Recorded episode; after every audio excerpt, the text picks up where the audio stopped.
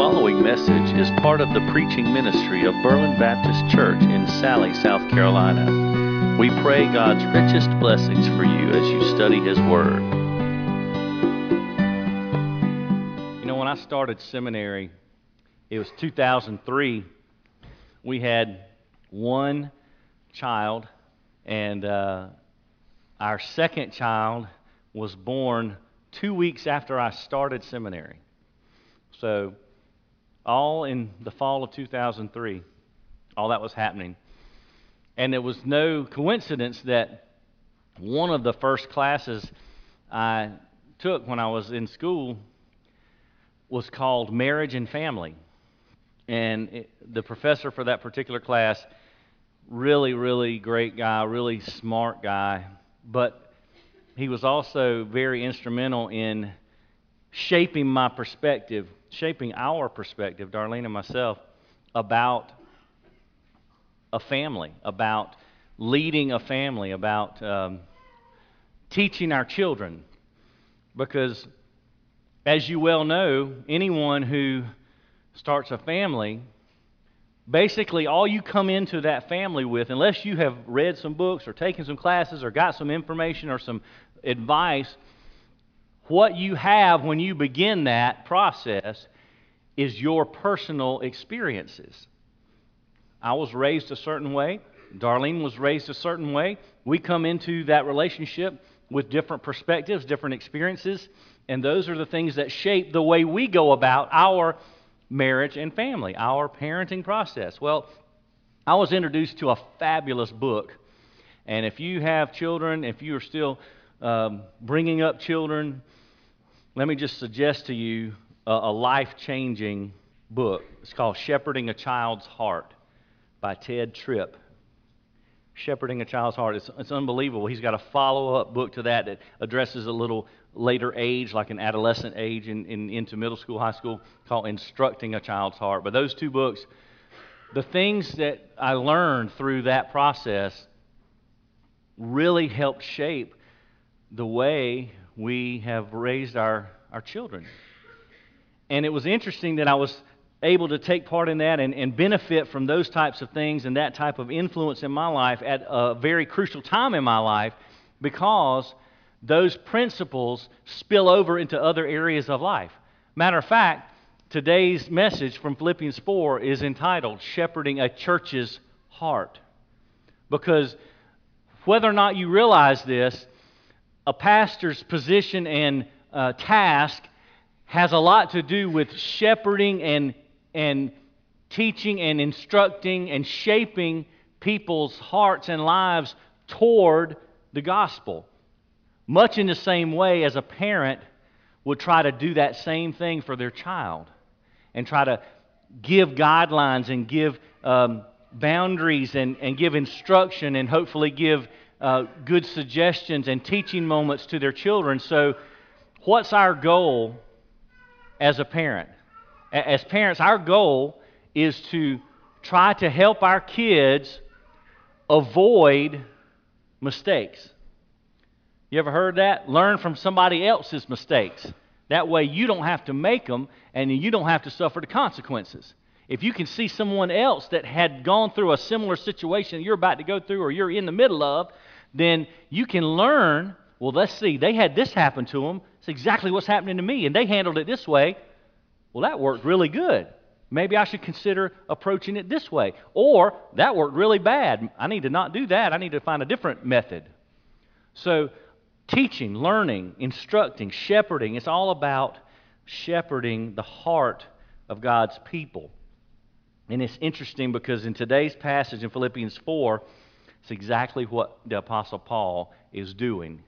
He's shepherding this church's heart towards some things that will help them be more like Jesus, get closer to Jesus, uh, be in touch with the direction that Jesus gives us for life and ministry and life together in the church. So here's some things that I've noticed. I've been a pastor now for, um, I'm in my 17th year of being a pastor. And I've been exposed to a lot of different experiences, a lot of different people, different places. But here's one thing that I've noticed we're all people and we're all sinners and we all have challenges. And we all bring different perspectives to those challenges. And we have to figure out, under God's direction in His Word, what's the best way to handle some of those differences and different, different things that we encounter. So I read during this week, I was preparing for this message, and here's something I read that I think is very helpful for us all to hear before we go through the scripture. Some honest differences of opinion among genuine believers could be resolved if they would just take the time to sort out why they're looking at things differently, and then if they would take their views and attitudes and submit them to the scriptures. Do you know what that means? Hey, if I, if I think a different way than you do about a certain thing, you know what the best thing for us to do if we're both believers? Here's the best, best possible scenario. How about we sit down together with open Bibles and see what God says? Doesn't that sound like a good remedy for any kind of difference of opinion, difference in uh, maybe don't agree about something? Let's open our Bibles and sit down and say, hey, I don't know if I'm right or not. And guess what? I'm not trying to be right. I'm just trying to be in good fellowship. He goes on to say this, this way Many disputes will not be resolved because those who are in disagreement will neither take the time or the energy to study the scriptures together.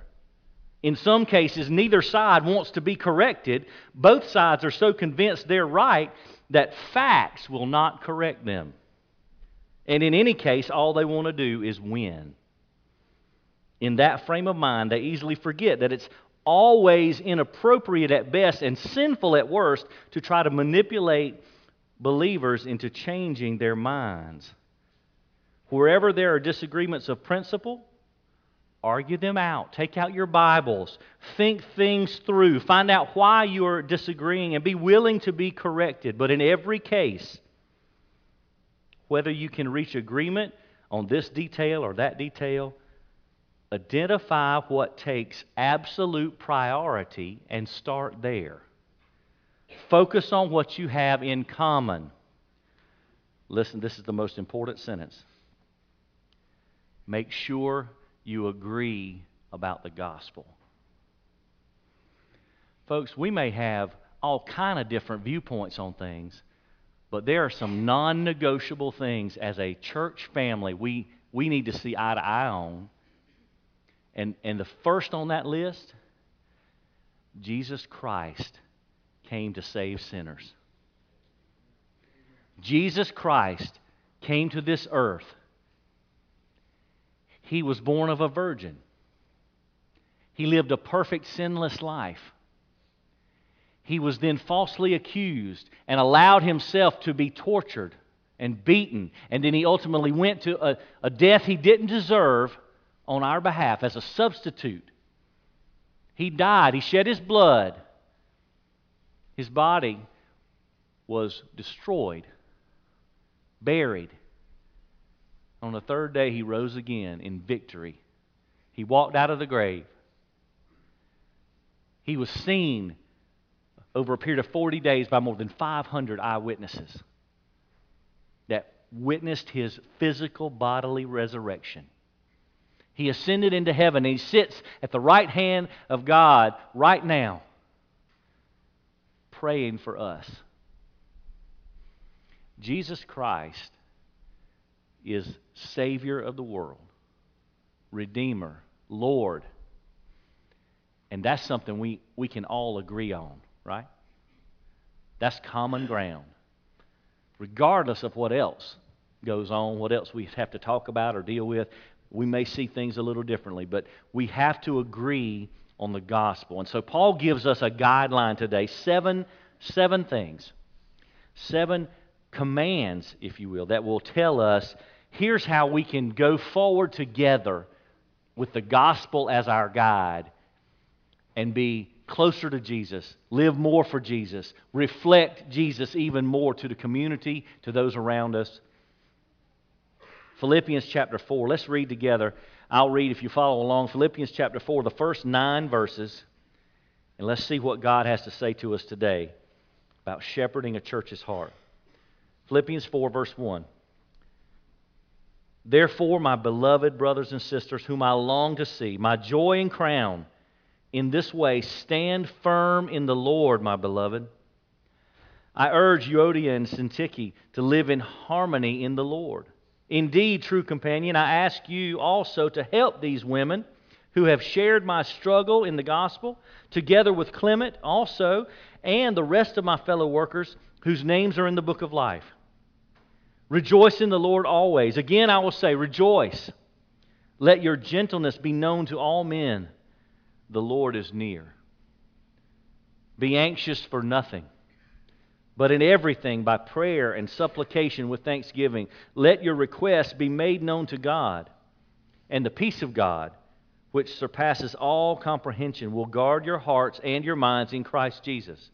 Finally, brothers and sisters, whatever is true, whatever is honorable, whatever is right, whatever is pure, whatever is lovely, whatever is of good repute, if there is any excellence and if anything worthy of praise, dwell on these things.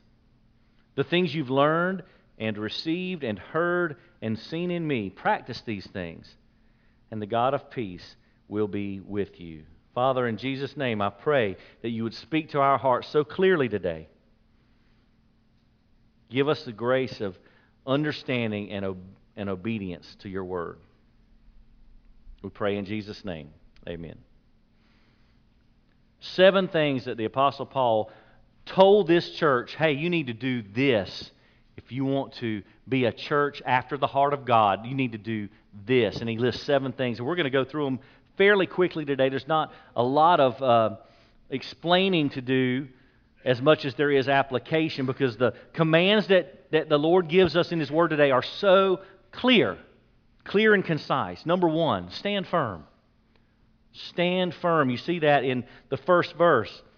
Paul says, therefore. So you know that's based on the previous text, on the previous chapter or several paragraphs in chapter 3, when he's talking about pressing on toward the prize of the upward call of God in Christ Jesus. He's talking about he hasn't got there yet. He's still mature, he's still growing, but he's pushing forward. And so he says to the church, he calls them beloved, people he loves and longs to see. His joy and crown, he even says. But his concern for the people comes out of his love for the people. And he says, stand firm. Listen to what uh, in, in the translation is called the message. I don't know if you've seen that before. Listen to this verse in the message. It says, My dear, dear friends, I love you so much. I really do want the very best for you. You make me feel such joy. You fill me with such pride. Don't waver.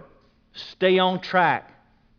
Be steady in God. Stand firm is the command here. Stand for, firm in the Lord, on your beliefs, in your faith, trusting the Lord. Stand firm. Number two, live in unity.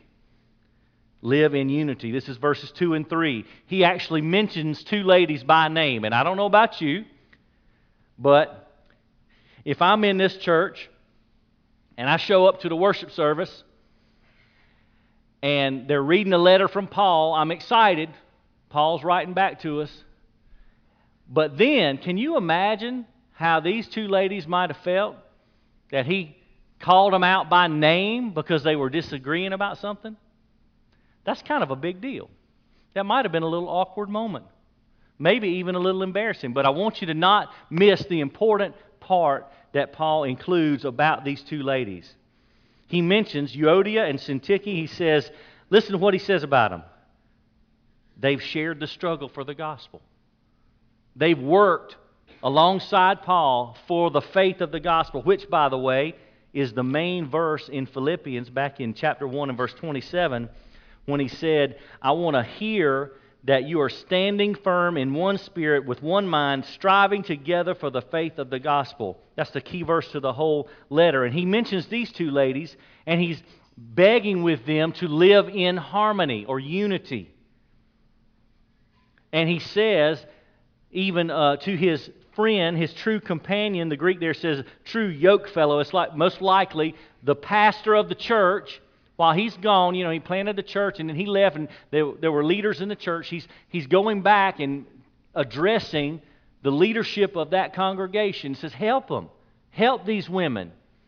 And, and just note that even though he's naming them and says, hey, you need to live in harmony with one another, but he's not neglecting to mention what they have already done in the past, working, struggling with Paul in his work for the gospel. And then he says, he mentions Clement and the rest of his fellow workers whose names are written in the book of life. These are believers that have been working for the gospel, and he, he, he wants them to be unified. For the sake of the gospel, be unified. He says there are disagreements apparently over the doing of the gospel, not the content of the gospel. And he asked for help from the true companion, the, one of the leaders in the church. Help these women. And by the way, to live the gospel life effectively, people have to learn to subordinate their personal agendas to the greater agenda of the gospel. This means humble, sacrificial, giving of yourself for the sake of others that's what the gospel's about anyway. Isn't that what Jesus did? Humbly, sacrificially giving himself. He's given us the example to follow. And listen, unity is vital to the health and the influence of the church. If the church seeks to make a positive influence for the sake of the gospel in the community or further out, even, if we want to make a difference for Jesus, unity is absolutely crucial. Unity is crucial. So we need to be unified around the gospel. Live in unity. Number three, rejoice in the Lord. Look at verse 4. It was so important, he said it twice. He said, Rejoice in the Lord always. Again, I will say, rejoice. This is a present command. That means he uses the repetition for emphasis all the time, no matter what the circumstance. Rejoice in the Lord. And let me tell you why that's important. Did you know that if our joy comes from our circumstances, then every time our circumstances change, we're going to be miserable? Did you know if you base your joy and happiness just on what's going on around you, you know how often the circumstances in your life change? All the time. You'd be on a, a terrible roller coaster ride if you based your joy and happiness on your circumstances. That's why, if we believe in Jesus, our delight has to be in the Lord Himself. Paul writes from prison to Christians who are suffering for their faith. He's suffering, and he's writing to Christians who are also suffering for their faith. Christian joy is not temporary and does not depend on circumstances. It is predicated on the fact that we are in the Lord. If you are in Christ, your source of joy, guess what? Never changes. Jesus, Hebrews tell us, Hebrew, Jesus is the same yesterday, today, and forever. He never changes. He is consistent. Your joy comes from Christ. So no matter what, listen, no matter what happens in life, everything changes all around you. Guess what? That can't steal your joy if your joy is in Jesus.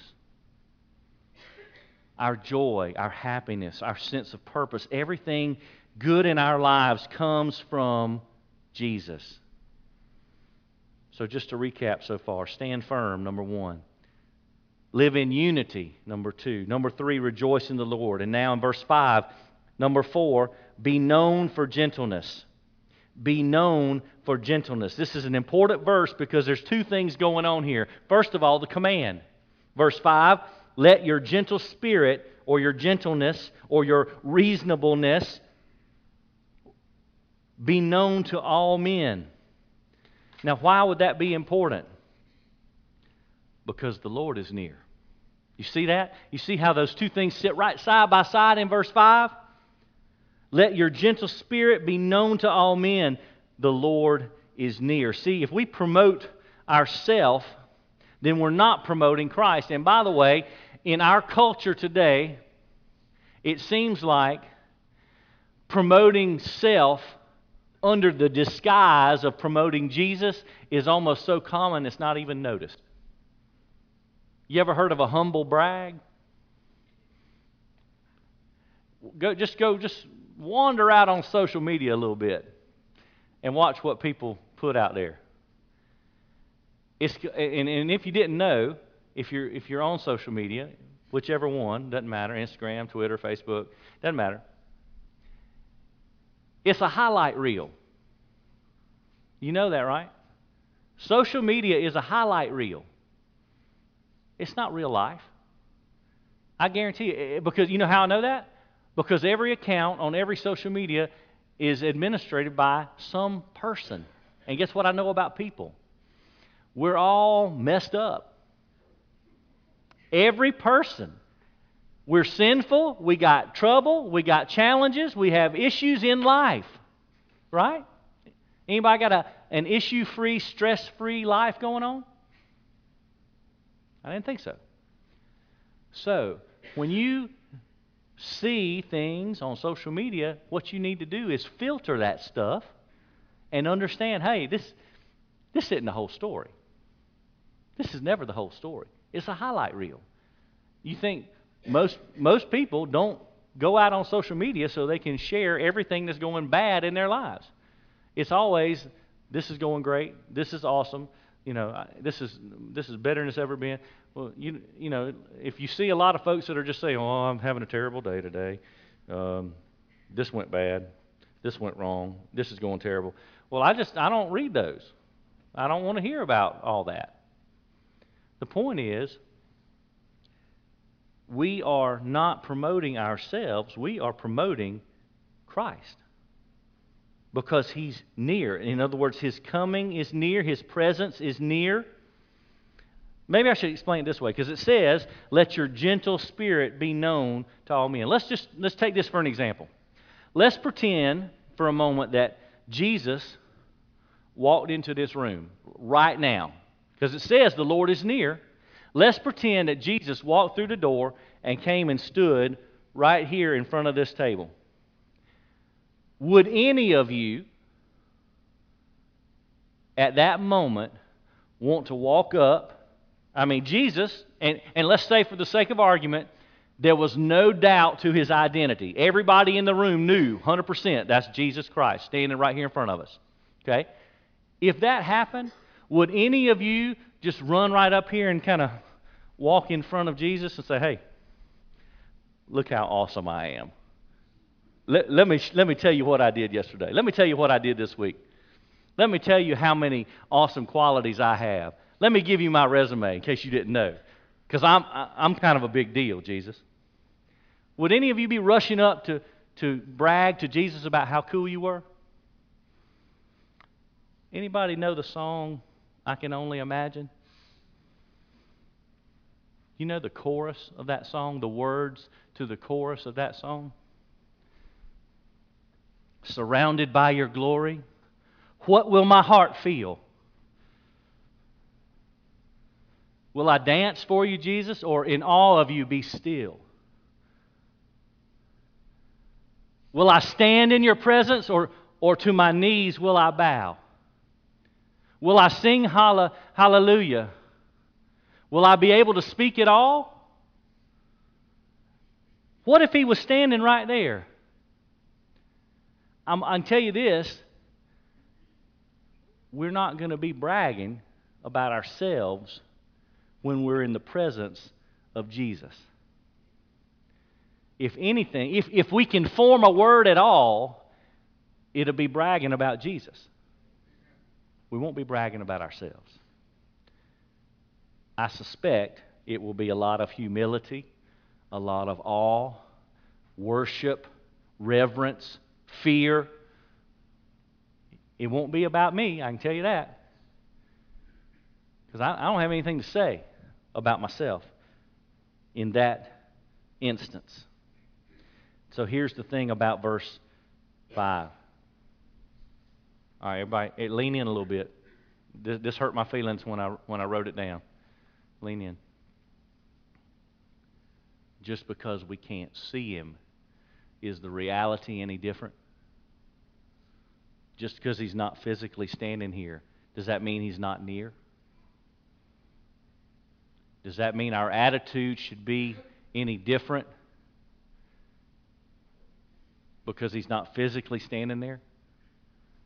Or should our posture, should our perspective be more filled with gentleness, humility? No, no, Jesus, I'm not. You know, I'm, I'm nothing special. The only thing special about me is that, that, that I know you.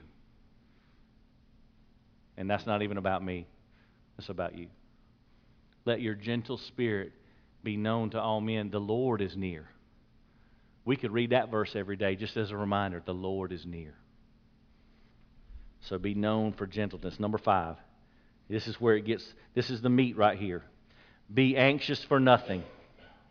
Verses 6 and 7. Be anxious for nothing. This is a, another present imperative command. It's using the, the negative, be anxious for nothing.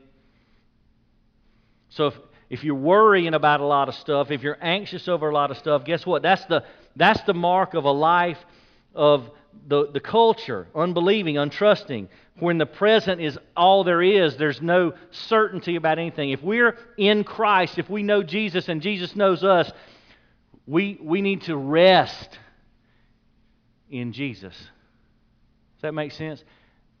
Did you know? I, I read this. I, I, wish I, I wish I'd said this myself, but this is a great quote. I've yet to meet a chronic worrier who also enjoys an excellent prayer life. You know how you guard against worry and anxiety? Pray. That's what the Bible says. Be anxious for nothing, but in everything by prayer, supplication with thanksgiving. So the best way to be anxious about nothing is to be prayerful about everything. It's a solution for how to go about following, obeying Jesus. Make your requests known, let them be known to God. It's the basic posture of gratitude and thankfulness. What's the result in verses 6 and 7? What's the result of, okay, I'm not going to worry about anything, but I'm going to pray about everything? prayer, supplication, thanksgiving. I'm going to let my request be made known to God. And what's going to happen, verse 7 says? The peace of God, which is so amazing, I can't even understand it. It's beyond my comprehension. But the peace of God is going to guard my heart and my mind in Christ Jesus. You ever, you ever been laying in the bed and your mind is going 100 miles an hour and you just can't go to sleep? It's too much on your mind? You can't turn your brain off. Anybody else been there? Yeah, it's terrible. You, you're so tired and you can't make yourself go to sleep. You know what the best thing to do right then? Pray. Pray. The Bible says, be anxious for nothing, but in everything, by prayer and supplication with thanksgiving, let your requests be made known to God. And the peace of God. Who doesn't need the peace of God? We all need the peace of God. It, it, it is, it's, so, it's so comprehensive and so ultimate, ultimate peace. We can't even understand it. It's beyond our comprehension, but it will guard our hearts and minds in Christ Jesus. That's a beautiful promise. Be anxious for nothing, pray about everything. Number six. Last two verses here. And they kind of go together. So I'm going to say six and seven together. Number six is think about the right things. Think about the right things. Number seven, do the right things. Think about the right things, do the right things. What's that look like, Paul? He says, Think on these things. What, what, what, should we think about? Well, remember, David said in Psalm 139 Search me, O God, and know my heart. Try me, know my anxious thoughts. See if there's any hurtful way in me. Lead me in the way everlasting. What should we be thinking about? Verse 8 Is it true? Is it honorable? Is it right? Is it pure? Is it lovely? Is it of a good reputation? If it's excellent, if it's worthy of praise, think about that stuff. Think about that stuff. So, what should we guard ourselves against? See, there's a other side of that coin. If it's true, that means it's not false. If it's honorable, that means it's not dishonorable. If it's just, that means it's right, not wrong. If it's pure, that means it's not polluted or dirty. If it's lovely, means it's not ugly. If it's, it's pleasing, not displeasing. If it's of good repute or it's praiseworthy, commendable, that means it's not worthless or disgraceful.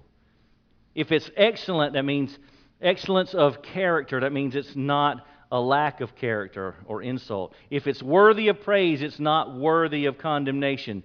Good things, to hide God's word in our hearts as opposed to just our computers, means we ought to memorize it, read it, reread it, think about it, turn it over in our minds. Think about the right things. There's a list right there. Think about the right things. And finally, verse 8, or verse 9, I should say, verse 9, do the right things. Paul closes this paragraph by saying, There's four areas I want you to try to commandeer for yourself. He says, You've learned some things from me. You've received some things from me. You've heard some things from me. And you've seen some things in me. Remember, he's going back 10 years when he was there with them. He planted a church. Now it's 10 years removed. He's writing the letter back. Things you've learned, received, heard, seen. What's he say to do with that stuff? Practice. Practice these things. It's not a checklist. It's not do this and then you're done with that. You don't have to do it anymore. Practice. What's the old saying? Practice makes perfect. Well, that, that's not exactly true, is it? Perfect practice makes perfect. You can practice something wrong and then end up, you know, being used to doing something wrong perfect practice makes perfect. You practice the right things in the right way. Right? So Paul says, stuff you've learned, received, heard, seen in me, practice these things. Be, let it be habit forming. And what's the result? The God of peace will be with you. That's two times in this one passage that Paul talks about peace. You know what that tells me? What's one of our greatest needs in this life? We need the peace of God. We need the peace of God. With all the nonsense that's going on in this world, we need the peace of God. Paul says, don't be anxious about anything, pray about everything. And when you do that, the peace of God will guard your heart know, guard your mind. You know, when you're lying there in the bed and you can't go to sleep because you can't turn your brain off, you need the peace of God to guard your mind. When you don't know what to think about, true, lovely, excellent, worthy of praise, good reputation. Think about Philippians 4 8. Practice these things. Think about the right things. Do the right things. The God of peace will be with you. You know how peace comes to us, this is a, a memorial. In fact, we're about to do it right now. This is a memorial. This, this is meant, what's it say on front of the table? Do this in remembrance of me. This is a reminder, folks. The body and the blood of Christ. This is a reminder where's our peace come from? How do we get peace? In Jesus. We have peace in Christ because of what He's done for us. That's where our peace comes from. We think about the right things, think about the things of God, do the things of God, pray to God. Don't be worrying, pray. The best way to be anxious for nothing is to be prayerful for everything. Experience the peace of God. And guess where that begins? Do you know Jesus today? Is Jesus your Lord and Savior? Has He forgiven you, saved you from your sins, given you the promise of eternal life in heaven? Have you heard, you've heard the gospel today. Have you believed the gospel? Have you trusted in Jesus? Thank you for listening to this message from God's Word. For more information on Berlin Baptist Church, we invite you to explore our website at www.berlinchurchsc.org.